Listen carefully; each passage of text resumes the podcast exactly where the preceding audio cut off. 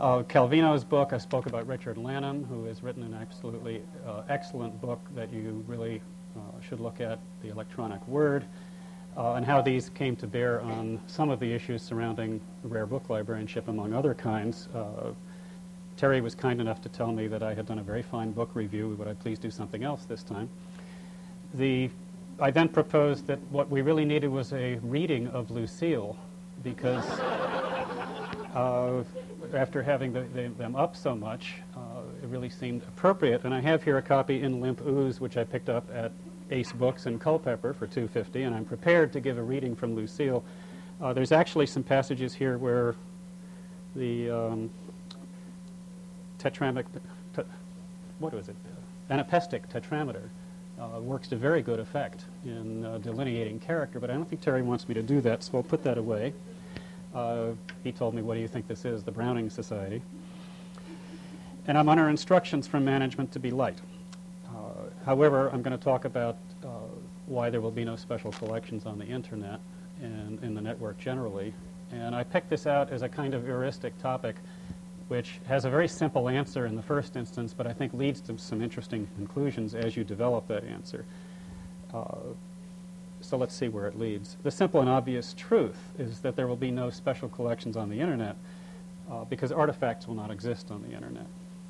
Special collections are collections of artifacts. We used to call them books. Uh, artifacts are objects, they're pieces. Uh, the definition of mass uh, is something that uh, has weight and occupies space. Books uh, occupy space and have weight. Uh, you can already see where I'm going with this. Uh, on the network, there uh, are not objects. Artifacts contain information, and I'm going to develop this idea to some extent here to begin with. information in the artifacts consists primarily of texts and graphics, as we have known it for most of the time until, say, pop-up books and sound recordings and so forth. But text and graphics, and I'm going to focus mostly on texts, and let's leave graphics aside just for the moment to keep it simple. Graphics, uh, we used to call them pictures. Uh, they, they contain information of a textual kind, and information is the foundation of the collection, the point of the collection, if you will. Why do we have collections? It is to provide information. Artifacts have three values in libraries, really. Uh, I'm going to reprise these three first and then go on and describe each of them somewhat more uh, extensively. First, artifacts provide information about their texts. Second, they provide information about publishing and reading and all that we call the history of the book. And third, they have aesthetic value. I'm speaking of artifacts now. Let's deal with these each in turn. The third first is easiest to dispose of, the aesthetic value. Occasionally it's great, most often it's routine. Uh, there is a range of values that we call aesthetic in looking at books and artifacts of this kind. Uh, there's the pleasure that we just get in holding and reading a well-made book. Aldine octavos Spiral Press books, uh, the Modern Library, each of them has its own pleasure, uh, and you get involved in the niceties. The Library of America is wonderful, except too heavy and too tight, but in fact it's a very attractive book. Uh, some books give us little pleasure, oblong books. We all know not to design books like this and coffee table books generally are not very pleasurable. They don't give aesthetics. Some books have a lot of non-informational beauty associated with them. The Book of Kells or Bruce Rogers' Lectern Bible comes to mind. But let's set aside the aesthetic value for the moment. Artifacts are primarily valuable because they provide information about their texts. Uh, I have some difficulty formulating this because I'm trying to make clear that the book is not the text. The book is not itself the information in the text, but it tends to embody the text. It contains that text. And to say that the artifact is valuable because it gives information about the text might be misleading, and I'm looking for a better formulation of this. Uh, it gives information about the text because this text is in the book, uh, if you see what I mean. Uh, but there are other ways it gives information as well. Uh, the most important function is that it transmits it. It, it embodies the text. And we can say, I think, that in the interval between the oral tradition and the electronic age, the book is the medium of textual transmission. And I'm speaking, of course, of manuscripts as well. Inevitably, the medium also forms our sense of how the text is transmitted. Uh, all of that uh, Roger Chartier or Don McKenzie, Robert Darnton have taught us about how size and shape of books, typefaces, portability, the sense of permanence affects our uh, understanding of the text. These are important ways in which the artifact affects our understanding of text.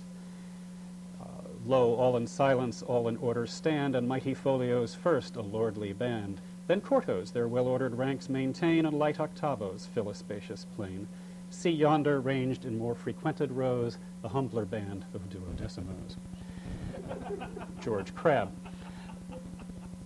Don McKenzie has written on Congreve uh, about the changes in the way Congreve presented his material from quarto in his early uh, stage of, of, career to a folio edition in his late career, and has shown how this is uh, the presentation of Congreve's drama reflected and, in fact, uh, uh, interacted with a shift in the, w- the, way we see restoration in Georgian drama. Uh, the second value of artifacts is that they provide information about what we call the history of the book. Uh, evidence about publishing and therefore about authorship on the one hand and about the social organization of work on the other hand. Uh, it's evidence for the transmission of ideas. This book was made in this place at this time. It has this reader's name in it and was found in this other place at this later time. So artifactual information is of use for what it tells us about the text or about the history of the book.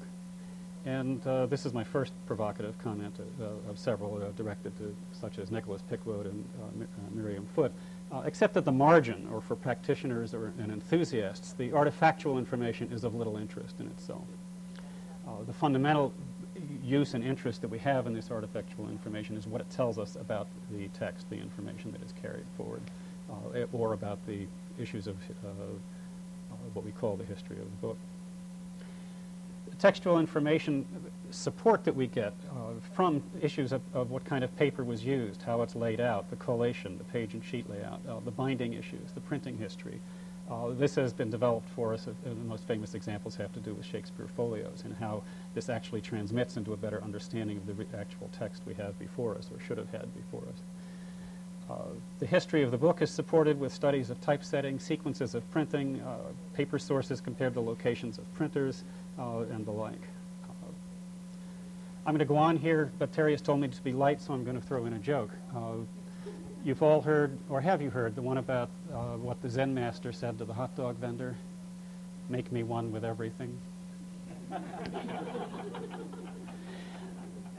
Why am I emphasizing all this artifactual information? Let's be serious now all this artifactual information I'm talking about is to point out the contrast uh, and to point out the informational basis of library collections, uh, what we're collecting for. At the margin, there are these aesthetic issues. Uh, at the margin, there are a couple of us who are interested in bindings just because we like the way they come together. Uh, but the informational basis is fundamentally what we're after, certainly of special collections. And the picture changes radically in the electronic environment. Uh, the truism is to say that there are no artifacts on the network. Uh, information exists as recorded bits of information. It may exist on an artifact, but the artifact is wholly unimportant uh, in relation to the transmission of the text, whether it's on a tape, a floppy disk, a hard disk, an uh, a magneto-optical disk, uh, a crystal, who knows what. Doesn't matter. The, the text is the same at the point that we actually consume it, so to speak.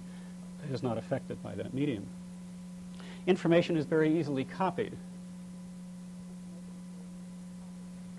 You think twice before putting a Gutenberg Bible on a Xerox machine. Uh, you don't need to think twice at all about copying any electronic text at all. Uh, and there are preservation implications associated with that copying. Uh, the asset of electronic information is also its liability. It is easily modified. This is a very great asset because we can, as we all know, develop texts and change them readily and at will when we want to but it is a liability because that means that there are ways in which things can change, uh, whether by accident or design, in ways that we don't want, and we have to be careful about that. There are preservation implications there that I'll get to in a minute. So in a way, a phrase you could say is that there's nothing special about an electronic collection. There are no artifacts to provide added value to the substantive information. There is no concept of rarity the idea of multiple or single copies, uh, the idea of a single copy falls away. If you have one copy, you can have as many as you want. Uh, it doesn't, there's no singu singularity of a version of something if it exists in electronic form. There's no concept of origin or priority in the sense of one document being the source object for another. One copy is just as good as any other identical copy. Uh, the copy of your manuscript on a floppy disk, assuming you don't change it in the intervening time, is just as good as your hard disk copy. If you give me a floppy disk copy, I can use that as the origin for what I use to read. I don't have to go back to your hard disk copy. There's no priority. There's no need for protection against use. Use will not damage an electronic work. The number of times you read something uh, has no effect on the, what you see on the screen. A, a, medium may die, but if you've backed it up properly, you go to the, uh, your backup copy and make another one and use it till the medium dies. And another interesting thing that arises out of this is that there's no difference between important materials and unimportant materials on the network in any of these respects I've just described. Uh, the substance of the information has no effect on those uh, mechanical issues that I've just talked about. Concepts of preservation and protection still exist. Uh, they exist for any information object. Uh, object is jargon for what we used to call a text or uh, a slug of information except that computing people, and I think is a useful term, speak of objects, and it's a useful term for us. You might have a paragraph, you might have a paper, you might have an image. These are objects which we work with in our interactive electronic mode. We need to preserve these uh, and protect them. And to summarize very briefly some of those issues, uh, there are three modes of preservation which we now have to pay attention to in the electronic environment. Medium preservation, technology preservation, and intellectual preservation. Medium preservation is the very uh, basic issue of how do we keep the tape oxide from flaking off, and if it does, what do we do about it? Uh, how do we keep the floppy disk uh, from having that little spring cover broken off, or keeping it uh, away from the magnets that might damage what's on it? Uh, that's the easiest kind of preservation to deal with, uh, mostly because preservation in that sense just means copy it to something else and go on from there and throw away the old one that's broken. It may cost money to do it on a mass scale, but it's technologically easy. Technology preservation is different. What do we do with the uh, WordPerfect version 1 for CP/M operating systems on 8.5 inch floppy disks? They exist. Uh, when we have them in front of us and we want to read them.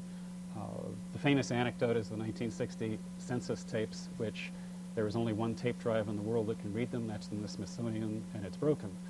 Uh, that's, it's a folk legend. The Census Bureau, it turns out, has been very assiduous, and they have transferred forward all of the 1960 census tapes. But that story tells you the kind of problem we're dealing with. Technology preservation has to be dealt with.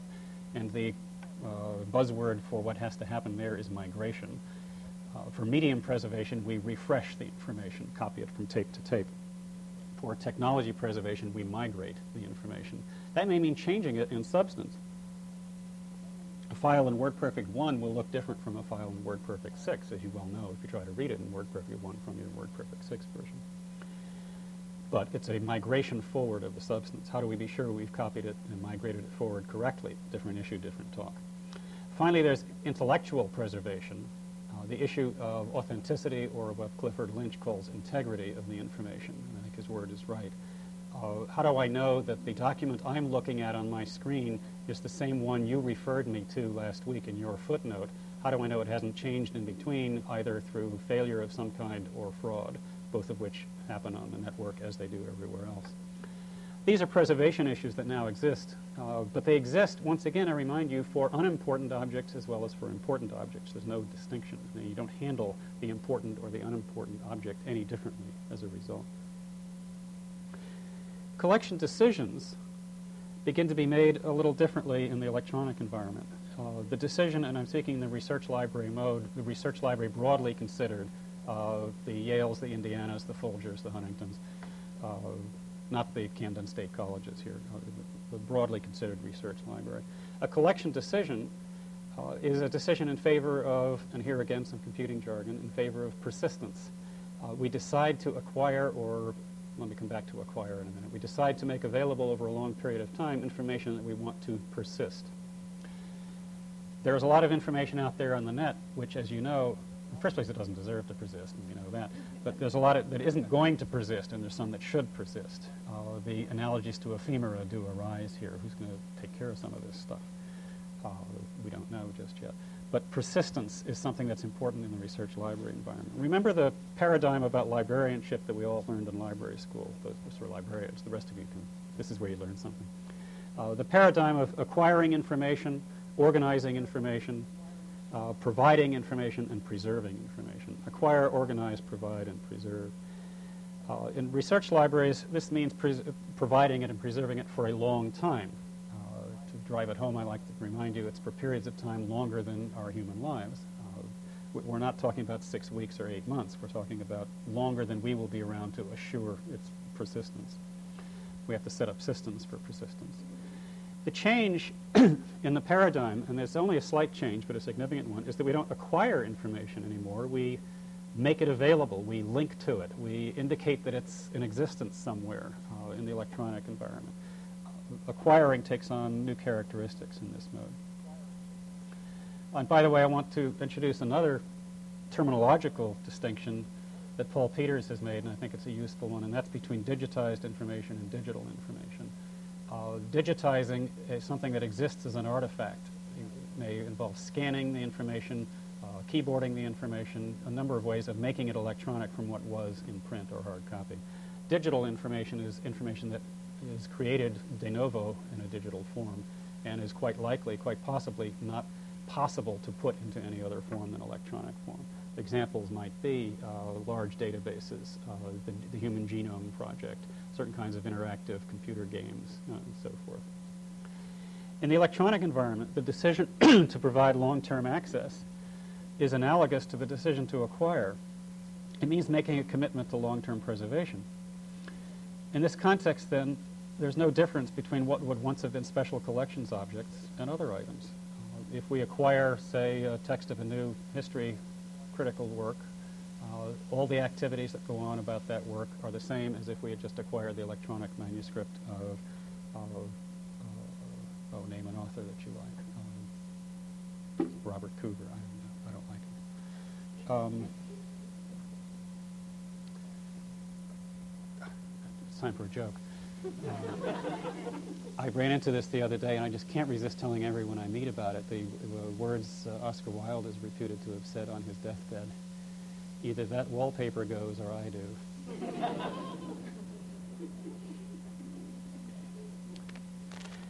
so in this context, what's the role of special collections on the network?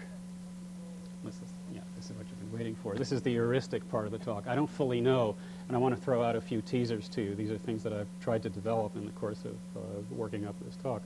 Uh, to use what uh, probably ought to be a Virginia metaphor, some of these may be hounds that won't hunt.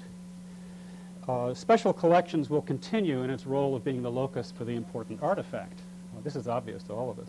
It'll have an important role in placing digitized images of artifacts on the network, and will have no special role in libraries in providing digital information. Special collections will place digitized forms of artifacts on the network to, for several reasons. To increase accessibility, both for pleasure and research. Uh, rather, as an exhibit, lets patrons see a Keats first edition or the Eliot manuscript of The Wasteland, so a digitized image can be placed online more or less permanently. Uh, this could be either, again, for the aesthetic values, for the amusement values, and for the real study values that this provides, uh, as exhibits do. Uh, digitizing, in some cases, can actually improve access. Uh, I believe the most prominent case in point uh, is the Beowulf manuscript at the British Library. Uh, certain kinds of scanning can bring out information that can be shown on the screen. David, you check me on this, that are not easily visible to the naked eye and that can improve the capabilities for study that we had before. and making that available on the network is clearly such a win-win situation. Network surrogates can assure preservation of objects. Uh, they can allow the studies of the materials without handling. Uh, obviously, this, this I think is clear to, to most of you. Rather than having people come in and rummage through drawings, if the drawings are online, people can rummage through the drawings online, figure out what they really need to look at, and go look at them. I, think we're all experienced with this. Microfilm is an example in the past. We've dealt, uh, had that uh, issue. There's a balance of stresses here. digitizing at the moment is still a relatively stressful operation for something that has uh, any kind of delicacy to it at all. Uh, do you want to digitize it once with stress, or do you want to leave it in the vault and hope that it doesn't get looked at too often by people who are just browsing? Uh, the digitizing can reduce the travel needs of scholars. Uh, this, I think, is a real role, of course, that can be provided. Uh, you can eliminate the need for the original entirely if the surrogate suits the purpose that the particular scholar has in mind, and at times this can be the case.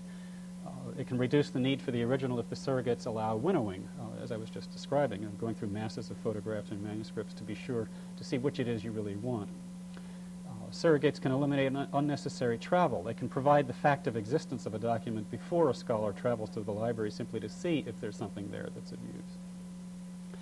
And, and it, digitizing can allow forms of study that are not otherwise possible. The scanning I just spoke of, bringing things out. Uh, marked up texts of scholarly editions in SGML or other forms can allow computer manipulation of information that's digitized and testing of hypotheses. Uh, and documents can be compared even though they are geographically separated institutions, and you can look at them, of course, from a third location entirely.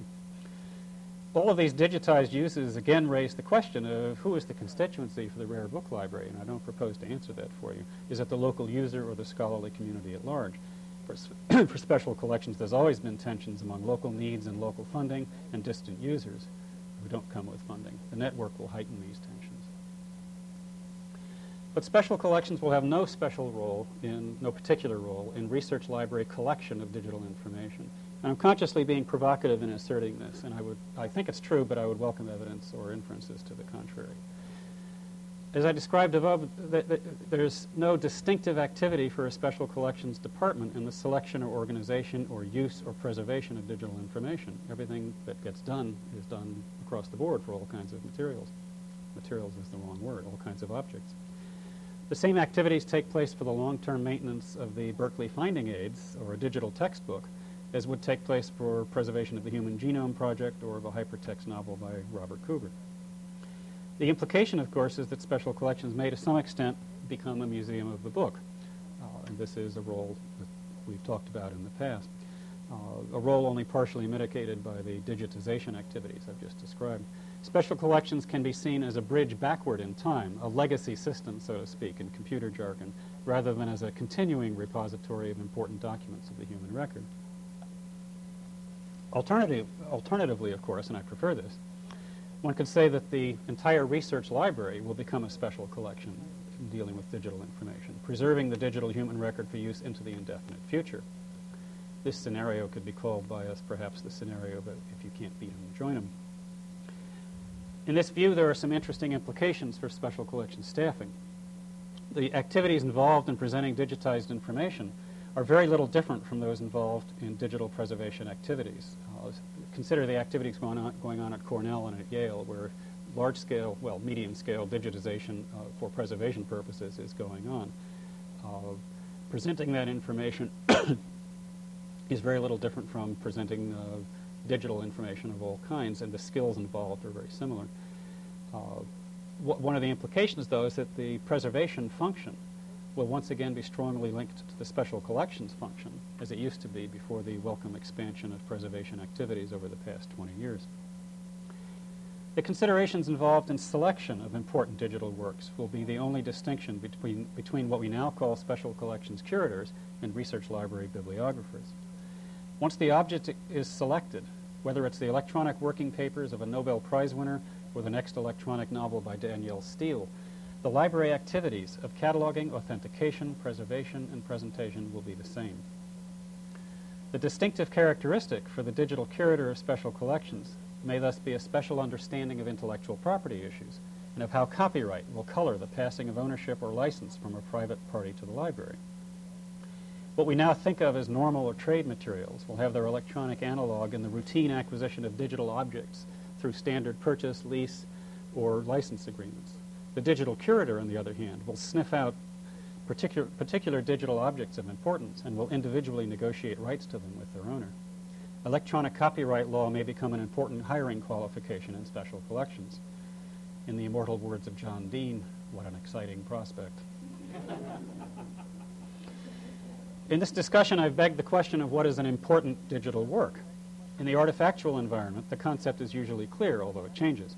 Our hard copy concept of importance is affected by changing views of culture, exemplified, for example, by the rise in importance of gender studies, of popular culture, and ephemera. However, in a broad sense, we can say we know what is an important art artifactual work when we see one, which is what allows the antiquarian book trade to exist. But what is an important digital work? My hypothesis so far has been that everything about research library activity involving digital works is the same except for the selection process the selection process is different only for important works. Perhaps what we will think of as important digital works will be those desirable digital objects for which the copyright issues are troublesome. They won't be any rarer than anything else. They won't be any more fragile. They won't be any more aesthetic.